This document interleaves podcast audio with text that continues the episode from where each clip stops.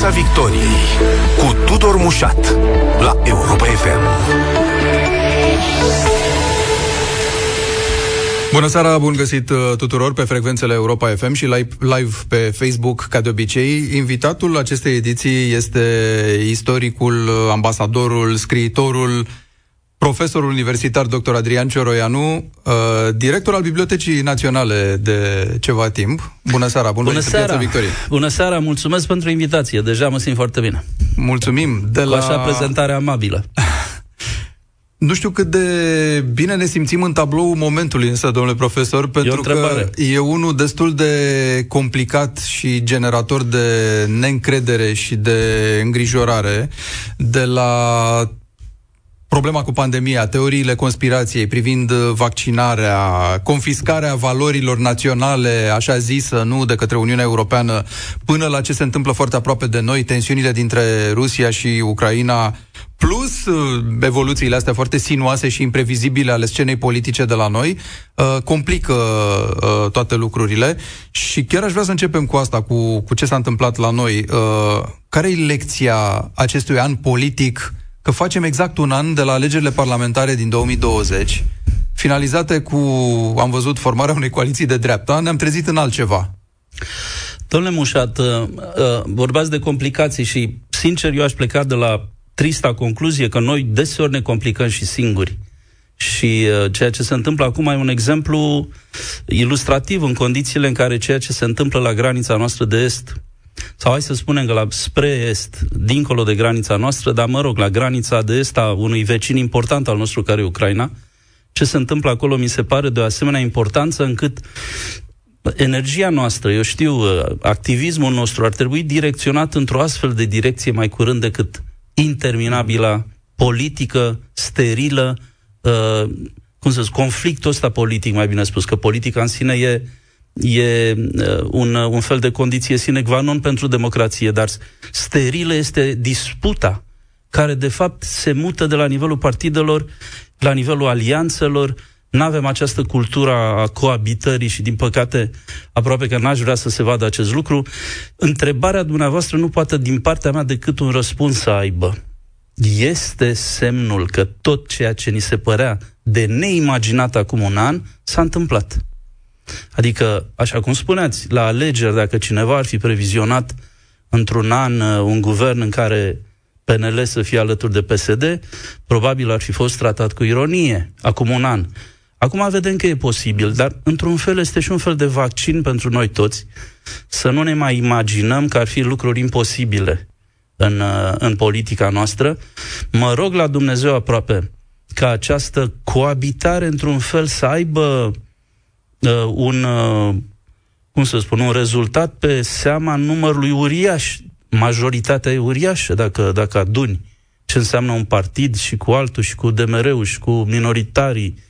Uh, nu știu, cred că trece de 60-70%, da. se, se apropie de 70%. Ori dacă nici în astfel, astfel de condiții nu vor reuși să facă ceva important cu 70%, înseamnă că... Ce ar fi acel ceva important? Asta e întrebarea. Dincolo de PNRR și ce prevede el ca reforme, că și aici e de discutat în ce măsură au apetit uh, unele sau altele dintre formațiuni să facă ce scrie acolo.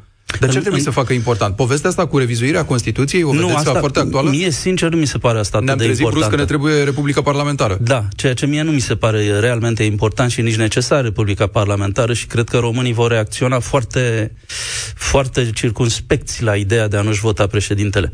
Nu este vorba realmente de acest PNRR. Adică nici, dacă nici în condițiile în care vom primi bani, va fi o, distribu- o redistribuire de bani la nivel european. Acum, să o spunem foarte limpede, nimeni din interiorul României nu-și poate asuma meritul de a fi adus acești bani în țară indiferent cine ar fi la guvernare, indiferent cine ar fi la conducere, este vorba de o distribuire, distribuire și redistribuire de bani la nivel european, ori în condițiile în care dacă nici cu astfel de bani care vin într-un fel de în ideea veche de reducerea decalajului dintre țările europene, dacă nici pe acești bani nu vom reuși să-i folosim, înseamnă că la noi deficiența este de, de, de, de ordin structural. Înseamnă că instituțiile noastre ar trebui reformate așa cum a făcut regele Carol I, când a venit în țară și negăsind oameni pregătiți, a importat oameni. Mm-hmm. majoritatea instituțiilor noastre sunt făcute fie de străini inițial, fie de o elită care a fost educată ad hoc pentru crearea unui corp civil. Nu-mi dau seama ce se întâmplă în momentul de față, dar dacă suntem incapabili să ne conducem țara, pe bune, dacă n-ar fi cazul să importăm manageri din afară. Da, aici se pune întrebarea dacă vrem neapărat să folosim și să primim acești uh, bani sau dacă ne putem lipsi de ei în anumite privințe, dacă nu-i mai tare, știu eu, o anumită abordare a problemei pensiilor sau a uh, lipsei de reformă, habar n-am, da. să nu impui digitalizare și alte lucruri, chiar cu riscul de a pierde acești bani. Că, vedeți, dumneavoastră, a fost făcută, planul ăsta a fost negociat într-un anume format, când la putere erau două partide de dreapta, mă rog, plus al treilea, trei chiar, iată, cu DMR-ul, și acum brusc s-a schimbat configurația și PSD-ul vine și zice, păi stai că eu nu sunt de acord cu toate lucrurile astea, vreau mai multă componentă socială, vreau ca unele lucruri să nu se întâmple ce mai încoace și încolo. Dar de ce s-a ajuns la această ceartă în public pe seama unor detalii pe care ei trebuiau să le stabilească dinainte de a, de a oficializa alianța? Adică sună ciudat totuși între, între două partide, trei partide importante, care își descoperă uh, lipsa de, uh, cum să spun, de com, uh, compatibilitate după ce s-au aliat. Adică astea erau lucruri care trebuiau discutate înainte. Uitați-vă câte luni au stat, nici nu mai știu, aproape trei luni au stat cele trei partide din Germania înainte de a anunța. Astăzi a depus, cum îl cheamă, nou premier. Da. Dar de trei luni discută. N-a fost nicio grabă. S-a spus de la bun început, domnule, să avem guvern poate de Crăciun, dar bănuiesc că au discutat toate aceste lucruri. La noi s-a făcut alianța, după care și aduc aminte că unii vor mări de pensii, alții nu consideră important, uh, liberalii nu consideră important, PSD-ul consideră important. Asta arată că, în definitiv, graba cu care s-a făcut alianța, în condițiile în care uh, tot ce, se, tot ce s-a întâmplat pentru mine, din punctul meu de vedere, tot ce s-a întâmplat după, după 1 septembrie, ține mai curând, dacă nu este o altă explicație, atenție, dacă nu există o altă explicație, poate cu implicații externe, dacă nu a fost cineva care ne-a sugerat domne, ar fi bine să aveți un guvern cu o mare majoritate, că s-ar putea să se întâmple anumite lucruri. Dacă nu a fost acest lucru, sub cuvânt de onoare că eu nu am o explicație rațională pentru tot ce s-a întâmplat după 1 septembrie. O explicație poate fi și faptul că, eu știu, un partid ca PNL-ul, pe care îl cunoașteți foarte, foarte bine. Am fost membru până în 2009. Tocmai. Uh, n-are același apetit uh, pentru reforme, pentru a schimba niște lucruri uh, pe care l-a avut USR-ul cât se afla la guvernare și atunci și PNL-ul și președintele Iohannis au zis hai să nu ne mai încurcăm cu ăștia care zgâlție barca tot timpul, că sunt prea agresivi, prea dinamici și ne trebuie altceva mai pe modelul nostru, mai pe paradigma noastră. Să fi te- fost asta? Teoretic, aveți dreptate. Pe de altă parte, eu cred că, oricât ar părea de ciudat, la noi toate partidele doresc reformă, doar că fiecare înțelege altfel acest cuvânt. E bună observație. E da. ca la noi în științele sociale, când dacă un student își face lucrarea de licență, noi îl sfătuim să înceapă cu un capitol introductiv în care să-și definească termenii. Domne, ce înțeleg eu prin putere? Ce înțeleg eu prin, habar n-am, prin reformă? Or, ă, ă, atât PNL-ul cât și PSD-ul, din punctul meu de vedere, sunt într-un mare pericol, pentru că erodarea îi paște și pe unul și pe altul dacă această coabitare nu va funcționa. Nici votanții PSD-ului nu sunt uh, atât de uh, modest mobilați intelectual pe cât își închipuie unii. Noi nu trebuie să-i subestimăm pe români, indiferent de ce mhm. partid votează. Ca să nu vă spun că pe mine m-a bucurat com, com, configurarea unui partid cum a fost AUR. Pentru că decât acești oameni să fie în restul partidelor, în toate, Că puteau fi și la PNL, puteau fi și la PSD, puteau fi peste tot. La PSD am văzut că s-a manifestat Evident. în epoca Dragnea Evident. fenomenul. O, da. dar n-aveți, să nu aveți rondoială că și la PNL sunt oameni care gândeau așa. Uh-huh. Ori e mai bine pe undeva să ai un partid. În toate țările Europei democratice există un partid care, cum să spun, strânge aceste firișoare de apă într-un râu mai mare. Lasă-l să fie acolo, măcar știi cu cine discuți știi ce vrea, vezi ce vrea. Interesant din punctul nostru de vedere să vedem cine trage sforile în spate, plec, plecând de la ideea că nu le trage nimeni, dar vreau să spun, e bine să știm și cei mână în luptă pe cei din partidele noastre. Că ideal ar fi să fie mânați în luptă de, de interese proprii românești. E o creștere gonflată de ceea ce se întâmplă cu pandemia în momentul ăsta a unui partid ca, ca AUR, care capitalizează de ruta și jumătățile de măsură și lipsa de strategie a partidelor uh, cu mainstream, să zicem, de la putere? Cu siguranță, pandemia ne-a afectat într-o mai, măsură mai mare decât ne imaginăm și adevărul e că fiecare dintre noi, dacă e să vorbească sincer, are atâtea nelămuriri și oarecum dezamăgiri despre maniera în care campania la noi s-a desfășurat. Adică cred că putea să fie ceva mai bine făcută și pe, pe înțelesul oamenilor. Eu plec de la ideea că dacă încerci să explici cele mai complicate subiecte, dacă încerci să le explici oamenilor pe limba lor, vei avea un succes mai mare decât bănuiești. Și credeți-mă că asta am făcut în istorie de fiecare dată când apar la televizor și vorbesc despre istorie, încerc totuși să explic lucruri care sunt uh, altfel extrem de complicate. Cum poți să spui, pui întrebarea ce conține virusul, ce conține vaccinul și răspunsul e con, conține uh, uh, uh, vacanțe în străinătate. Omul se simte înșelat. De ce nu, de ce nu spui conține niște lucruri care îți fac bine? Vaccinul conține cu tare și cu tare și cu tare. Credeți-mă că în 30 de secunde se poate da un mesaj inteligibil. Ori în astfel de, de situații, când spui că uh, virusul conține, uh, iertați-mă, vaccinul conține miros de cretă sau copii care alergă da. găinile, omul se simte chiar derutat. Mă, de ce mă întreabă uh, un lucru cine e Tudor Mușat și spune că e un uh, domn uh, care trăiește în Europa? Da. Pe de altă parte, domnule profesor, uh, ați fost în Franța până în urmă cu doar câteva luni și acolo, în ciuda spiritului ăsta foarte contestatar al francezilor, n-a fost nevoie de foarte multe explicații, cât mai degrabă de niște restricții care au fost înghițite poate cu noduri de unii, dar de marea majoritate au fost îmbrățișate. Și da aici da și aș opune perspectiva asta. Stai să le explici oamenilor la nesfârșit anumite lucruri sau de la un moment dat încolo spui mai pus aici să gestionezi, să veghezi la binele tău și iau măsurile astea și le impun. Da, ă, există și asemănări și diferențe, în sensul că totuși în media franțuzească a existat mereu o, cum să spun, un fel de, de, de polemică și un fel de dispută educativă Adică realmente au fost oameni care au încercat să explice ce e cu vaccinul, alții care au spus, hai domne, fugiți de aici, că nu, nu ne trebuie vaccin. Ai auzit ambele variante. Oamenii au totuși un nivel de educație științifică, din păcate, ceva mai mare decât la noi. La noi ce a crescut după 1990, nu acuz neapărat pe nimeni, că nu poți să acuzi uh, biserica de faptul că e, e mai bine condusă decât guvernul. În mod evident, în România, instituția numită Biserica Ortodoxă Română este una dintre cele mai bune, cele mai bine conduse instituții. Punct. Deci eu așa aș judeca și istoria așa va judeca atunci când va face bilanțul. Revin. În ciuda unor derapaje de tip uh, Teodosie, de pildă. Nu, evident, da. dar nu, nu discut acum ce face și ce nu face biserica. Biserica nu poate fi factor de progres. Progresist. Nu poate fi factor progresist. Nu poți să, să încer bisericii să fie de acord cu contracepția sau cu mai știu eu ce. Lasă-i acolo că ei sunt o putere conservatoare. Dar vino tu, societatea, uh, cum să spun, guvernul care e laic și spune-le oamenilor că de multe ori prinde bine și rugăciunea pentru pacea ta interioară, dar uneori ai nevoie și de medicină și de știință. La noi educația științifică s-a retras la nivelul unor elite, aproape în fiecare domeniu, și de aici căderea multor români într-un soi de obscurantism sau neo-obscurantism în care oamenii își imaginează că sunt alături de Dumnezeu, dar ei nici măcar alături de Dumnezeu nu sunt. Sunt într-un fel de secol al XIX-lea uh, întârziat. Mm-hmm.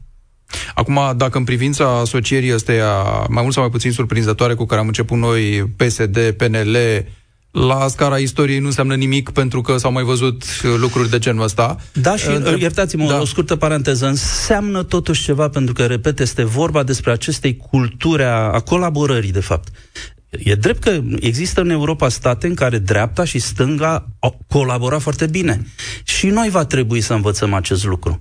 Acum poate fi un început. Asumat și în, urm- în baza unor programe și angajamente, nu la nervi, m-am exact. plictisit de ăia, exact. m-am certat cu ei, mă duc la corect. ceilalți. Da, corect, da. corect. Deci, în Germania, că o tot dăm, o tot uh, dăm exemplu de creștini democrații da. și cu socialiști, au făcut guverne fără niciun fel de problemă. Și n-a luat foc Germania. Da. Poate că trebuie și noi să învățăm această lecție. Uh, totuși, la scara istoriei, pandemia va rămâne, nu un moment uh, definitoriu cu lecțiile lui cu tot și aici vreau să mă întreb, domnul profesor Ceroianu, uh, ce, că probabil că mult nu mai e până la, la final. Ce amprentă lasă, așa, să fie, așa vizibilă acum? Păi, în primul rând că vom avea totuși o, o accelerare. Cunoaștem deja, trăim deja o accelerare a unor lucruri care oricum se întâmplau, dar pe care nu le băgam în seamă sau noi mai întârziam în virtutea unei bună oară intruziune a acestei realități digitale, care cu siguranță va rămâne. Adică eu sunt deja obișnuit cu gândul că în cel mai bun caz voi avea cursuri hibride la facultate. Pentru că sunt deja studenți la master care lucrează și nu mai sunt obligați să vină în, în clasă. Ce să le faci? Își fac un master de la distanță, uh-huh. unii nici nu mai vin în București, uh, Uh, stau în orașele lor și cu toate astea fac un master. Pe de altă parte, sunt și domenii pe care nu văd cum s-ar putea schimba. Unul dintre ele fiind artele sau sportul sau eu nu îmi dau seama cum ar putea totuși contactul ăsta direct între actor și spectator. Diplomația nu-mi imaginez cum s-ar putea face digital. Ultimul an la Paris am făcut întâlniri numai virtuale și a fost un fiasco.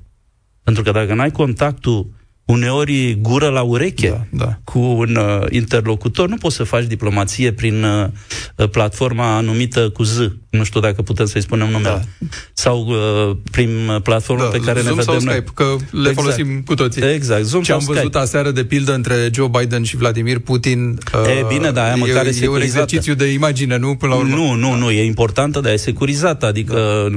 nici Uh, Musca nu știe ce au discutat acolo, în afară de salutul inițial, totul a fost securizat și discuția a fost la un nivel totuși ca și cum ar fi fost unul în altul. Dar chiar și această formă de contact, evident că nu va mai dispărea. Sunt acum prezent în comisii de doctorat, de unde înainte mă duceam la Cluj sau la Constanța sau nu știu unde, acum le faci, comisiile de doctorat le faci prin platformele astea. Asta bănuiesc că va rămâne. Pe de altă parte, lumea uită ceea ce e bine. Există uitare. Ca istoric poate să pară paradoxal că vorbesc despre uitare, dar dacă n-am uita, noi am înnebuni. Fiecare dintre noi, dacă n-ar uita, am înnebunit la un moment dat. Sau am uh, deveni, redeveni sălbatici, pentru că acumularea a tot ceea ce trăim poate să aibă rezultate foarte uh, toxice. Lumea va trece peste asta și vă garantez că mulți dintre ei vor uita, dar știți cine? Mai curând generațiile pe care încă noi le reprezentăm. Copiii, cred, copiii, cei care acum au, nu știu, între 6 și 11-12 ani, pe acești copii pandemia îi marchează într-o manieră mai mare decât ne imaginăm. Noi care am cunoscut și altfel de relații, într-un fel vom fi tentați să ne reîntoarcem la ele. Dar copiii care au, cunosc copii care au spaima reală că părinților s-ar putea uh, îmbolnăvi, drept care sunt hiperzeloși în a purta măștii, geluri, extrageluri, ori asta nu știu cum, uh, ceea ce ne marchează în copilărie rămâne cu noi toată viața și într-un fel uh, uneori mă tem uh, că această lipsă de socializare pe care copiii au trăit-o în acești doi ani îi va marca și nu știm cum vor reacționa. Noastră vă imaginați că studenții mei de anul 2 au terminat liceu în 2020 fără balul, fără să-și vadă colegii la sfârșitul liceului, au început anul 1 în 2020, au început anul 2 în 2021, ei nu și-au văzut profesorii.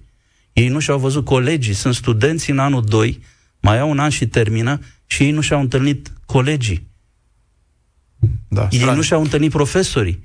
Imaginea lor despre profesori este un ecran în fața căruia, căruia stau 6-7 ore pe zi. Uh, vin prof, ne sună profesori și ne roagă, inventați ceva să-i scoateți din casă. Că ce simțim că nebunesc. Da, vă reamintesc, stăm de vorbă cu profesorul Adrian uh, Ceroianu astăzi în Piața Victoriei la Europa FM. A fost uh, probabil, fără discuție potențată și de pandemie, toată polemica asta legată de cât de mult intervin instituțiile supranaționale în viețile noastre, apropo de Comisia Europeană, îndemnurile la vaccinare, negocierea tranșelor de vaccin și așa mai departe, dar s-a grefat, am impresia, domnule profesor, pe o discuție care începuse deja de rezistență în fața unor, uh, uh, știu eu, uh, concepte. Tot vedem suveranismul ăsta, nu, pe care îl afișează anumite părți ale societății și politicii uh, europene E rezistența la ce, de fapt? Ce ne nemulțumește? Ce ne face să ne foim nervoși acum zilele astea de pe un picior pe altul, de fapt? O să vă spun foarte deschis, domnule Mușat, în condițiile în care eu sunt un uh, europenist declarat, adică mie mi se pare că cel mai bun viitor pentru noi toți este o Europa din ce în ce mai integrată.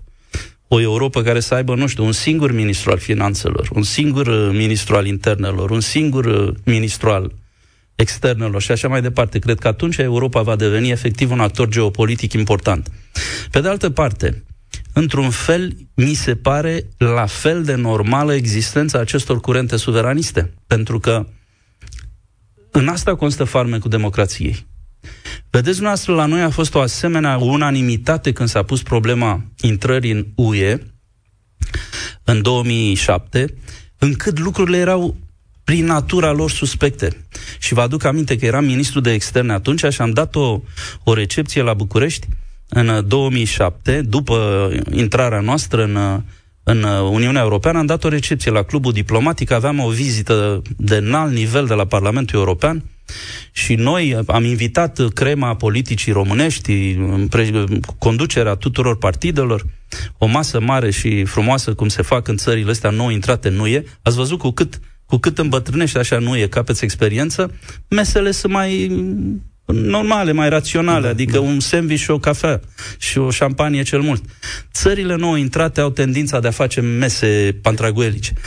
Cam așa era și pe vremea aia. E, și noi ne lăudam acestor europeni domne, toți românii au dorit intrarea, nu e și oamenii așa au fost foarte amabili și au spus că da, dar să știți că nu e ok în, când există astfel de unanimități, ele sunt false. Și mai devreme sau mai târziu o să apară unii care o să spună, hai domne, ce ești cu Europa asta? Asta e normal într-un fel să se întâmple. Ideea că noi am crezut că toți românii sunt de acord cu Uniunea Europeană sau toți românii doresc să intre în NATO, toți românii una sau alta, totdeauna când auzi toți, trebuie să iei cu un grano salis, așa, trebuie să iei cu simț critic, pentru că atunci când ai spus toți, te înșeli totdeauna natura umană e atât de diversă încât mereu există rebeli într-un sens sau altul. Deci e bine că există și suveraniștii, e bine că putem discuta în mod liber și eu, evident, voi uh, încuraja orice discurs antisuveranist, pentru că eu cred că Europa efectiv este, este patria noastră comună. Bun, dar mai e ceva, dincolo de abordarea politică, să zicem, mai e și o abordare din asta socială, legată sau nu de niște teorii ale conspirației, care are legătură și cu Uniunea Europeană, dar are legătură și cu ce se întâmplă peste ocean în Statele Unite. Formele astea de, așa zis, progresism, să le mm-hmm. spunem, uh, sunteți la curent cu discuția Evident, de zilele astea, da. cum vrea UE să ne fure Crăciunul, nu? Sigur că da. Pornind da. de la un fake news până la urmă, de la un document cu circuit închis, da. retras între timp, care oricum avea alt scop, să fie inclusiv cu toate religiile Domnul și... Mușat, o să fiu foarte da. direct. Da. Așa cum în România sunt oameni stupizi, și în, și în Europa sunt oameni stupizi, și la Bruxelles sunt oameni stupizi. Când ești stupid, oricare dintre noi are momente de stupizenie și mie mi se întâmplă și poate și dumneavoastră vi se poate întâmpla uneori.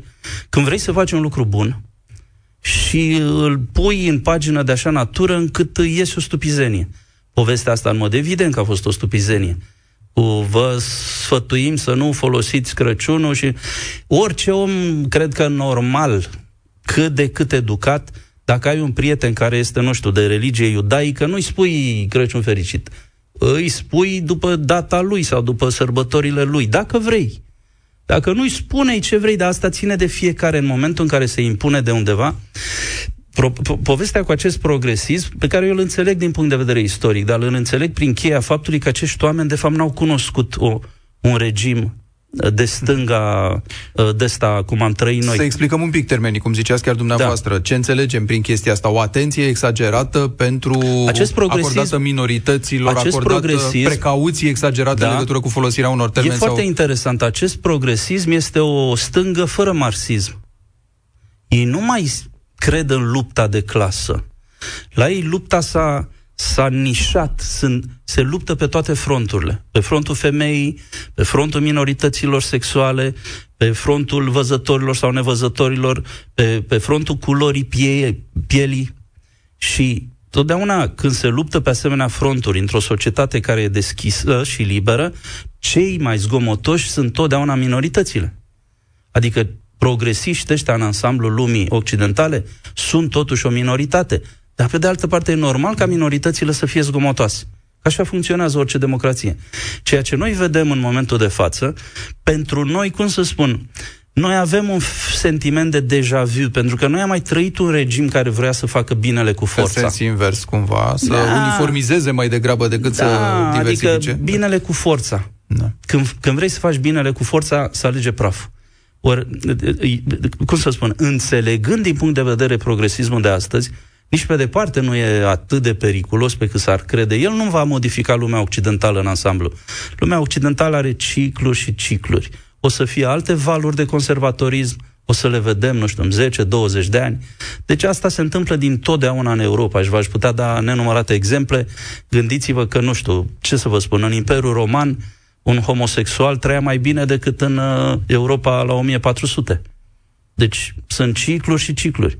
Uh, nu, lumea nu merge într-o singură direcție. Acest progresism este o, un capitol al timpului nostru, va modifica anumite lucruri, dar nu în sensul în care poate își propune programul lui maximal și rețineți că e mai curând o stângă fără marxism. Dar există un program maximal? Asta e întrebarea. Există un program coordonat? Că de multe ori aud nu în jurul există, meu, uite, chiar mă bucur că ați adus vorba despre asta. Aud în jurul meu teoria asta, e coordonată chestia nu. asta, se încearcă să ne facă pe toți să gândim într-o anumită direcție. Nu. Are realmente și-a unit nu. cineva forțele? Niciodată să... în istoria omului atâta cât o cunoaștem, sau mă rog, atâta cât o cunosc eu, nu a fost niciodată un, un centru care să tragă sforile nici într-un sens, nici în altul.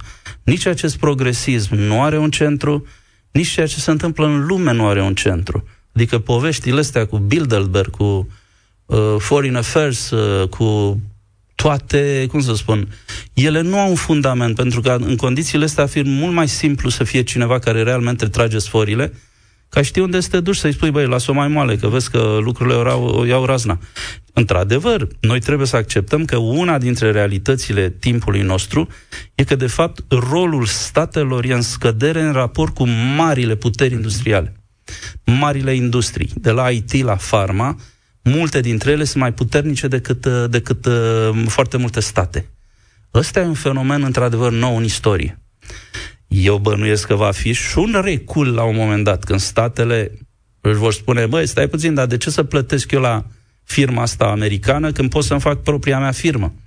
Dar de ce să plătesc eu un extra european când pot să fac în Europa?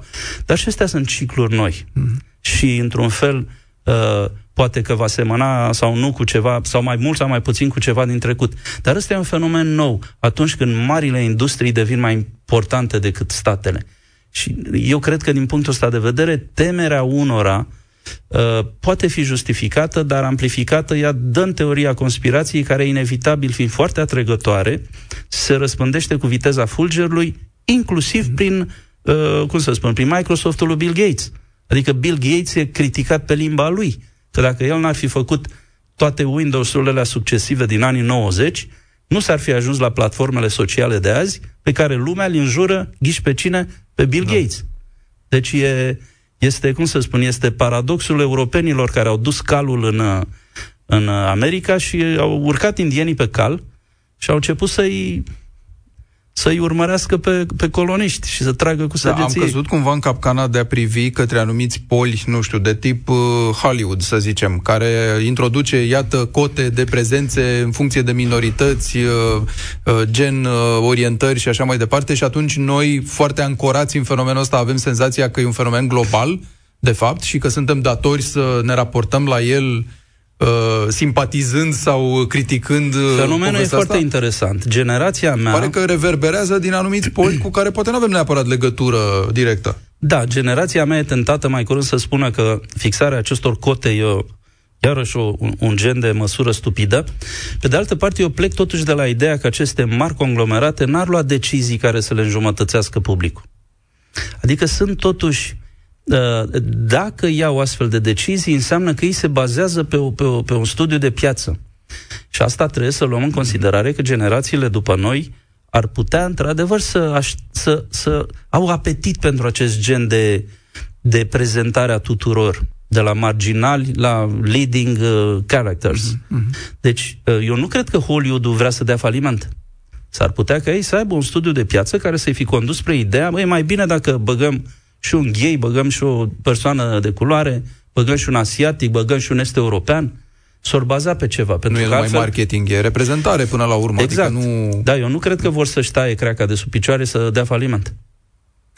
Ne uităm mai aproape de noi decât de, de Hollywood, domnule profesor Cioroianu. La ce se întâmplă aproape de granițe? Ziceam, Rusia, Ucraina, încordare de mușchi. Ce citiți în, în povestea asta? Tot așa, uitându-ne la ce s-a întâmplat în ultimele decenii în, în relația asta complicată? Ce să spun? Vă mărturisesc că sunt realmente îngrijorat. Din ce motiv? Din motivul că, vedeți noastră, Rusia are într-adevăr o fobie Tucidide, marele istoric al antichității, care a scris, în opinia mea, prima carte de istorie adevărată, Războiul Peloponeziac, războiul dintre Atena și Sparta, spunea că toate cetățile sunt mânate de temeri, de interese și de orgoliu. Temeri, interese și orgoliu. Analiza asta o poți aplica oricărei țări, inclusiv de astăzi. Care sunt interesele Rusiei? Le bănuim. Care sunt uh, orgoliile Rusiei? Le cunoaștem. Orgoliul Rusiei e mai mare decât puterea Rusiei în momentul de față. Dar care sunt temerile Rusiei? Rusia de 300 de ani se teme că este ușor invadabilă, dacă vreți, dinspre vest. În secolul 18 și 17 au fost suedezii. În secolul 19 a fost Napoleon. 1800, începutul secolului 19. În secolul 20 au, și în primul război mondial și în al doilea război mondial Germania au venit dinspre vest. Uh, din perspectiva lor, evident că interesul lor este să controleze Belarusul și Ucraina. Eu mă tem că Vladimir Putin a ajuns la concluzia că oricum e o cauză pierdută Ucraina, pentru că, vedeți dumneavoastră, în momentul în care ei au luat Crimea, în 2014, uh, gradul de simpatie din societatea ucrainiană la adresa Rusiei e, a fost în scădere. Ori dacă el își pune problema, mă, dacă tot pierd Ucraina, măcar hai să nu o pierd pe toată. Uh-huh. Și eu vă garantez că dacă va intra, nu se va limita la zonele din estul Ucrainei. Din punctul meu de vedere, ca om care încearcă să citească harta, uh, cum să spun, buricul, uh, punctul moale al Ucrainei este coasta de nord a Mării Negre. Uh, în mod categoric Rusia va încerca să ocupe această coastă. E o poveste aproape că terminăm emisiunea și n-am, n-am ajunge. Uh, are legătură, printre altele, cu întrebarea de ce Ștefan cel Mare s-a căsătorit cu Maria de Mangop. Maria de Man- Mangopul fiind o cetate din sudul Crimei. Atunci problema era ca turcii să nu ajungă uh, să controleze nordul Mării Negre și săracul Ștefan cel Mare încerca să-și găsească și el aliați geopolitici. La fel e și acum. Rusia, dacă va intra în Ucraina, dacă va intra, evident că ne dorim să nu intre. Dar indiferent dacă va ocupa 3 metri sau dacă va ocupa 3 sferturi din populația Ucrainei, sancțiunile pentru Putin vor fi aceleași. Adică dacă riscă, el știe că oricât ar ocupa, riscul e practic același. Ori în condițiile astea încearcă să, va încerca teoretic să ocupe cât mai mult, ca să știe măcar pentru ce va pierde după aia. Nu e obligatoriu să o facă, pentru că Putin este, cred eu, un om rațional și, în definitiv, mi se pare că mesajul pe care Biden l-a dat a fost foarte clar. Acela că vor fi afectați economic. Ori dincolo de sancțiunile prin care i-au mai trecut, e povestea aceasta cu uh, oleoductul ăsta, cum se cheamă? Uh-huh. Gazul, gazoductul, da. gazoductul Nord Stream 2. E, dacă se oprește, dacă nemții opre, opresc robinetul la Nord Stream 2, asta ar fi o mare lovitură pentru, pentru Rusia. Și ghici ce? Chiar astăzi, după discuția dintre Putin și uh, președintele Biden, Germania și America au anunțat în comun că dacă uh-huh se produce o invadare a Ucrainei, gazoductul e oprit.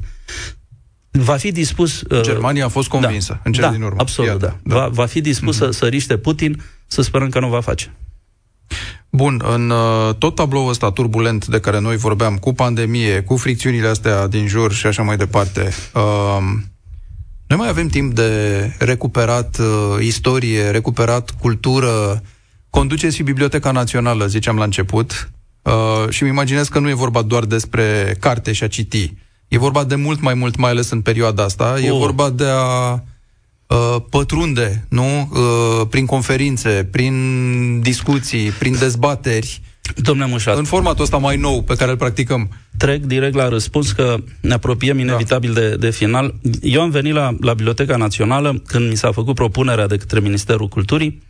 Uh, era domnul uh, Gheorghiu, ministru, și mi-au făcut propunerea asta, ce uite așa și așa, avem nevoie de o, o persoană care să încerce niște lucruri. Sincer, eu nu cunoșteam situația Bibliotecii Naționale și am venit cu prioritatea constant în digitalizarea uh, colecțiilor speciale uh, superbe și enorme pe care Biblioteca Națională le are. Colecții speciale însemnând, să zicem, carte veche, manuscrise, fotografii, documente pe care Biblioteca Națională le are, ziare vechi și așa mai departe. E, numai că în momentul în care am venit, mi-am dat seama că, de fapt, principala problema Bibliotecii Naționale e cu totul alta și are legătură cu ce spuneați noastră. Știți că, de fapt, Biblioteca Națională are mai puține cărți la rafturi și ziare decât zac în depozite. Biblioteca Națională vorbește despre 12 milioane de unități, cărți și reviste, publicații, dar în realitate din aceste 12 milioane, la raft disponibile oricând sunt doar vreo 5 milioane. Deci mai mult decât se află accesibil, sunt puse de avalma în niște depozite de vreo 15 ani. De când s-a mutat aici Biblioteca Națională, anumite părți culese din toate depozitele din București Vă aduc aminte că Biblioteca Națională înainte era în fața Băncii Naționale, într-o clădire frumoasă de secol XIX, dar mică, drept care avea avea depozite în tot pe, în jurul Bucureștiului. Când s-au adus aici unde s-a mutat Biblioteca Națională, au fost puse efectiv de avalma niște depozite și nimeni n-a mai umblat la ele. Deci este ceva de domeniul incredibilului. Deci pentru... asta e provocarea. O, da. da. Păi nu, dar e rușinos să stai cu mai, mai mult de jumătate de, de, de, de, de, de, din tezaurul tău să, să, să nu fie disponibil. Ca să nu vă mai spun că, deși are niște oameni minunați, Biblioteca Națională, în ultimii șapte ani a avut opt directori generali. Eu sunt al optulea director general în șapte ani. Nu e normal. Credeți-mă că nu e normal. După orice... Cum, cum pot fi spun? făcute lucrurile astea mai accesibile? Un minut mai avem în, uh, da. pentru, pentru toată lumea. Cu voință și cu bani. Cu voință și cu bani. Vol- cultura nu se face cu voluntariat, credeți-mă. Cultura are nevoie de susținere și datoria mea ca director general este să mă bat pentru bani pentru această bibliotecă de la guvern, dar nu neapărat, și din fonduri private. Și o să încerc să o fac.